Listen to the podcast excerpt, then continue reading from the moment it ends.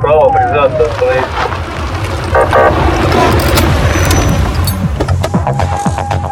Программа «Автошкола».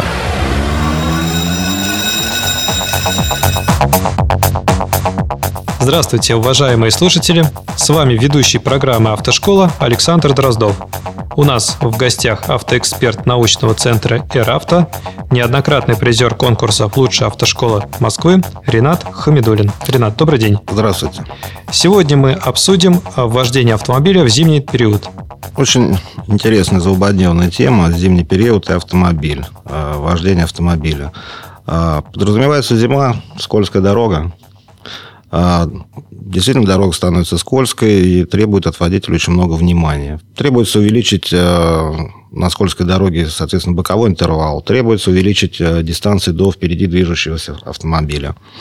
А, не превышать скоростной режим. Плавно, заранее снижать скорость для того, чтобы торможение было предсказуемым и плавным для других участников движения, особенно тех, э, которые двигаются за вами. А, в транспортном потоке. А, вот это нужно помнить. Но, к сожалению, все равно возникают ситуации, при которых автомобиль может а, пойти в занос, автомобиль может потерять управление и так далее. Есть поведенческие особенности каждого конкретного автомобиля. Давайте их тоже разберем. А давайте начнем, наверное, с заднеприводных автомобилей. Их еще называют классическим приводом. Хотя вопрос достаточно спорный. Почему лошадь впереди телеги, а не наоборот? Почему же? А, потому что тянуть легче, чем толкать впереди себя.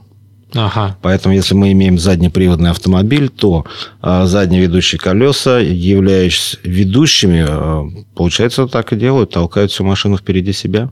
Мало того, это колеса неуправляемые. Управляемые колеса находятся впереди, а задние колеса у нас а, поворачивать не могут. То есть они просто по прямой толкают машину впереди себя. Если мы имеем переднеприводные автомобили, ситуация до наоборот. Э, передние колеса, они являются и ведущими, и управляемыми. Тянут машину за собой. Но если мы имеем полный привод, то получаем тень-толкай. Передние тянут, задние толкают или сталкивают. А на самом деле, если не превышать скорость, ездить плавно, аккуратно, спокойно и э, за руль какого-то автомобиля посадить водителя, который будет действительно ехать плавно и аккуратно, и не сказать водителю, какой у него привод, он никакой разницы не почувствует. Никто не почувствует никакой разницы. До тех приводе. пор? До тех пор, пока а, не появляется или избыток скорости, или скользкая дорога. Поэтому передний привод, задний привод, полный привод. А, ну, что предпочесть?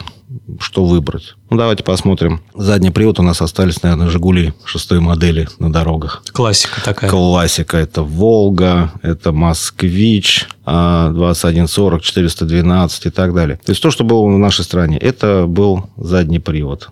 Это задний привод, а, который до сих пор можно увидеть на дороге. А, если мировых производителей взять, то а, задний привод выпускать, производить себе могут позволить только очень известные фирмы на самом деле. Это Mercedes, это BMW, это где-то Jaguar. То есть э, фирм очень мало, это действительно лидеры производства. Но вот эти вот э, заднеприводные автомобили, э, они очень неустойчиво ведут себя на скользкой дороге. А дело в том, что багажник у нас зачастую пустой, значит, нагрузка на ведущие задние, в нашем случае, колеса минимальная. Чуть больше газу, чуть резче отпущенное сцепление, и происходит пробуксовка. Чем она опасна? Раз происходит пробуксовка колес, э, это говорит о том, что автомобиль не разгоняется. Колеса буксуют. То есть потеря сцепления колес с поверхностью проезжей части. Сцепления нет. Это опасно или это неприятно? Это и неприятно, и опасно. Неприятно тем, что машина-то не разгоняется. Колеса крутятся, а машина почти не движется. Э, скажем так, опасно это тем, что а, машина уводит в сторону. То есть машину стаскивают в сторону, в неуправляемый, к сожалению, занос. Поэтому вот эти вот все а, дорогие версии а, заднеприводных автомобилей имеют а, огромное количество датчиков. Датчиков бокового скольжения, датчиков пробуксовывания колес и так далее. То есть это дорогая электроника, которая помогает удерживать такой автомобиль на дороге. Если мы возьмем, к примеру, старые, те же самые «Жигули» шестой модели, где таких датчиков и систем стабилизации и помощи водителю просто не могло быть на момент производства, этих автомобилей, то э, такие автомобили до сих пор э, при движении по скользкой дороге буксуют их, э, разворачивают, сносят в сторону и так далее. То есть это ужасно неудобно. Если мы возьмем переднеприводный автомобиль, передний привод тянет машину за собой, и, соответственно, у этого автомобиля будет лучшая курсовая устойчивость этот автомобиль будет э, лучше управляться на скользкой дороге, лучше держать дорогу будет на скользкой дороге и так далее. Потому что передние колеса, еще раз, тянут всю машину за собой. Да правильно ли я понимаю, что для начинающих водителей, для новичков, да, или тех водителей, которые не, ну, не уверены в своих силах и хотят лишний раз перестраховаться, все-таки вот этот выбор, он оптимальный? А, на самом деле тут оптимальный выбор э, сделали за нас, а, наверное, фирмы-производители автомобилей. Вот как? Да, потому что практически большинство легковых автомобилей среднего класса – это все переднеприводные автомобили. А то, что мы имеем в нашей стране, допустим, ну, посмотрите, автомобили среднего ценового э, какого-то рынка, э, ну, может быть, это известный и полюбившийся всем там Солярис, Kia, Rio, это может быть Ford Focus, э, Chevrolet Lachetti, все, что хотите, это все передний привод. Это дешево, сердито, устойчиво на дороге. И достаточно такие переднеприводные автомобили, а динамичны и экономичны. В принципе, то, что и нужно. Собственно, то, что нужно для того, чтобы эксплуатировать, э, недорого эксплуатировать и э, получать удовольствие. Это нормально. Это передний привод. Задний привод э, сейчас у нас эра заднеприводных советских автомобилей заканчивается, «Жигули» шестой модели а скоро просто э, перестанут существовать. А жаль, но тем не менее. Поэтому задний привод у нас э, будет представлен, в общем-то, только автомобилями достаточно дорогими, дорогих комплектаций и недешевыми. Ну, задний привод, задний привод у нас еще полюбили наши дрифтеры, любители почесать, да, да, да. почесать, потереть резину, подымить, покрутить. Это все задний привод. Что касается полного привода, здесь вообще вопрос неоднозначный. Полный привод, вот как вы себе представите полный привод? Если я вам скажу полный привод, что у вас перед глазами сразу встает? Джип. Джип, конечно, джип. Это здоровые колесище. Мы сейчас поедем а, в грязь, на охоту, на рыбалку. Да, действительно, это джип. Но это джип, э, тот джип, который мы сейчас имеем, джип. На таком джипе я бы, наверное, не полез бы в непролазную грязь. Это а, куда-то проехать можно по бездорожью, по разбитой, размытой дороге. Но в серьезную грязь, наверное, на джипе, который называется джип, я бы, наверное, не, полез. Угу. А если мы возьмем, допустим, автомобиль совсем другого класса, ну, Land Rover, там, Defender мы возьмем, э, дизельную версию, допустим, мы возьмем, давайте, Land Cruiser Toyota 100, 200. А, да, это очень дорогие машины, на, на них можно залезть в несусветную грязь и иметь все шансы еще вернуться обратно, не прибегая к помощи трактора «Беларусь». А, надеюсь, что у наших слушателей не возникнет такой проблемы. А, давайте все-таки вернемся к любителям экстремального вождения, о которых мы уже упоминали. Все-таки возьмем э, так называемое контраварийное вождение и экстремальное вождение. То, что сейчас активно продается и активно предлагается для водителей. А в чем разница и есть ли смысл вообще учиться и заниматься вот там рядовому автолюбителю этому? Ну, на самом деле, вопрос тоже неоднозначный. Начнем давайте с того, что я очень сильно не люблю слово «экстремальное вождение». Экстрим, наверное, проявляется тогда, когда э, водитель вылетел на отрезок скользкой дороги, а его развернуло, крутануло, что-то он сделал и остался жив. Вот после этого ощущение экстрима, наверное, у водителя будет. Что он делал, как это все произошло, что привело к такой вот ситуации на дороге, а, да бог его знает. Как-то так получилось. Вот это, наверное, экстрим. А, то есть машина крутила, вертела, человек получил какие-то определенные ощущения, но это получилось там помимо его воли. А давайте возьмем, допустим, а, гонщика-профессионала, который а, на скользкой дороге заведомо ставит автомобиль в управляемый занос и спокойно пользуется этим заносом, выходит из этого заноса.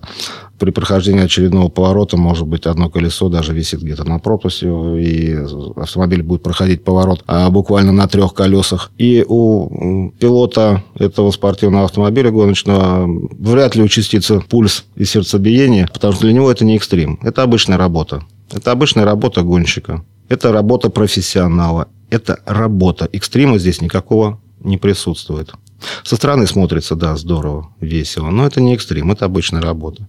А поэтому курсы экстремального вождения – это тоже само по себе как-то некорректно, я бы сказал. А вот что касается контраварийного вождения, тут можно и нужно говорить. Контраварийное вождение, то есть э, мы можем спрогнозировать какую-то ситуацию, мы ее можем смоделировать и э, научиться выходить из этой ситуации.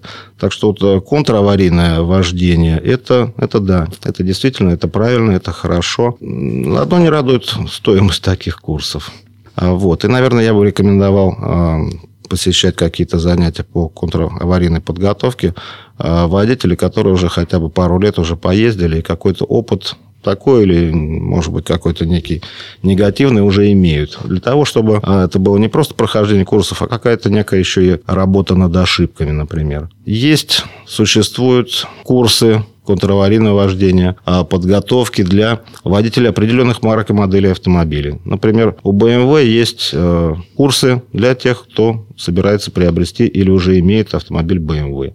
Audi проводит свои тренинги для владельцев или людей, собирающихся приобрести автомобиль, допустим, Audi и так далее. То есть многие фирмы проводят такие подготовки. В зимних условиях на льду, а выездные мероприятия, то есть на несколько дней люди уезжают куда-то, проживают там где-то в отеле, но целыми днями практически гоняют, гоняют, гоняют на вот этих вот автомобилях. А под руководством опытных, естественно, инструкторов. А не подстегивает ли такая подготовка к сознательному моделированию опасной ситуации с целью того, чтобы показать какой-то умелый водитель э, в повседневной жизни на дорогах общего пользования? А вот на дорогах общего пользования вот такие вот э, гоночные приемы, они практически не нужны. Они, наоборот, могут быть просто опасны. Поэтому профессиональные Э, водители, которые уже прошли такую подготовку по долгу службы, по, может быть, э, каким-то э, служебным, служебной необходимости и так далее, они практически не применяют эти навыки. Я общался с многими водителями из разных организаций, которые проходили вот эти вот курсы повышения квалификации, курсы подготовки. Пользовались ли вы в жизни своими навыками? К счастью, огромное количество людей сказало, что практически нет. То есть э, какой-то э, выброс адреналина, что-то еще, получить удовольствие от того, что ты умеешь управлять автомобилем в определенных ситуациях, наверное, такие курсы дают. А вот э, реального применения они не имеют, наверное, по той причине, что не потому, что они такие плохие, дорогие, нет, это курсы замечательные, а что, к большому счастью, водитель просто не попадает в такие ситуации. Почему? Потому что, может быть, пройдя эти курсы, водитель, может быть, начинает понимать, что такой стиль езды на дорогах общего пользования, он неприемлем. На полигоне полигоне, на треке, пожалуйста, выезжай, гоняй, ставь машину в занос, твори все, что хочешь. Здесь ты молодец. На дорогах общего пользования это не требуется. Но э, будем надеяться, что те, кто заканчивает такие курсы, что им это пригодится в случае, если они попадут в какую-то неприятную, непредвиденную ситуацию. Может быть, э, вот эти вот навыки, которые они получат на этих э, мероприятиях, может быть, даже спасут им жизнь. Здорово. Теперь наши слушатели смогут э, для себя сделать вывод, э, нужно ли им идти на эти курсы э, или нет. Итак, совсем не за горами у нас Новый год. Подскажите, вы будете его встречать за городом или в Москве? Я, я Новый год буду встречать однозначно а не в Москве, за городом, на свежем воздухе, в лесу практически. А у меня есть маленький домик в деревне, и там под елкой мы будем встречать Новый год. Замечательно. Я так понимаю, что вы поедете на автомобиле и вот э, небольшие советы, наверное, от вас, как э, немножко там подготовить автомобиль к этому путешествию и об особенностях вождения э, в зимний период, собственно говоря? Ну, собственно говоря, грядут праздники, и первое, что важно, нужно отметить, это никакого алкоголя. Естественно, никакого алкоголя, садясь за руль. Это наша российская беда, к сожалению. Выпил, сейчас я вам всем покажу, а, как надо. А, поэтому, когда машина уже стоит в гараже, можно себе позволить э, открыть бутылку шампанского, а, встретить Новый год, э, провести время. Ну, наверное, 1 января не стоит тоже, если бурно отметили. А этот праздник э, садиться за руль. Это, наверное, первое и важное. А к самой поездке тоже действительно надо будет, наверное, подготовиться. А, ну, помимо тех предметов, которые у нас прописаны правилами дорожного движения, а помимо аптечки, огнетушителя, знака аварийной остановки, нужно иметь еще а, некоторые вещи, которые а, могут пригодиться. А если каникулы затянулись, а машина несколько дней стояла без движения, если аккумулятор еще и ненадежный, мы в прошлой передаче об этом говорили, а, наверное, нужно будет иметь с собой в багажнике маленькую такую автомобильную аптечку в виде, в первую очередь, проводов проводов прикуривания от внешнего источника. Можно будет попросить соседа дать прикурить, завести ваш автомобиль в случае, если аккумулятор все-таки подсел, а зарядного устройства нет. Это самый простой выбор – это провода. Нужно иметь а, водителю в своем автомобиле, конечно же, трос.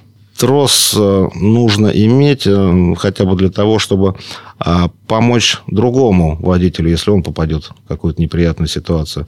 Но ситуации могут быть разные, и вполне возможно, что и этому водителю тоже понадобится трос для того, чтобы кто-то оказал ему помощь. А когда вы будете выбирать трос, э, наверное, нужно будет посмотреть, какую нагрузку выдерживает данное изделие. А, есть тросы очень дешевые, порядка 150-200 рублей. А есть тросы полторы тысячи рублей. Какой выбрать? Ну, наверное, не надо брать самый дешевый, но и не надо брать, наверное, самый дорогой. А есть тросы, которые рекомендуют, допустим, издание за рулем.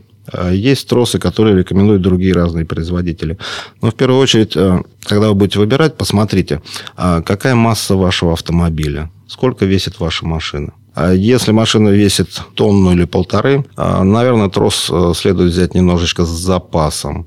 Это должно быть не менее двух-трех тонн разрывная нагрузка для этого троса.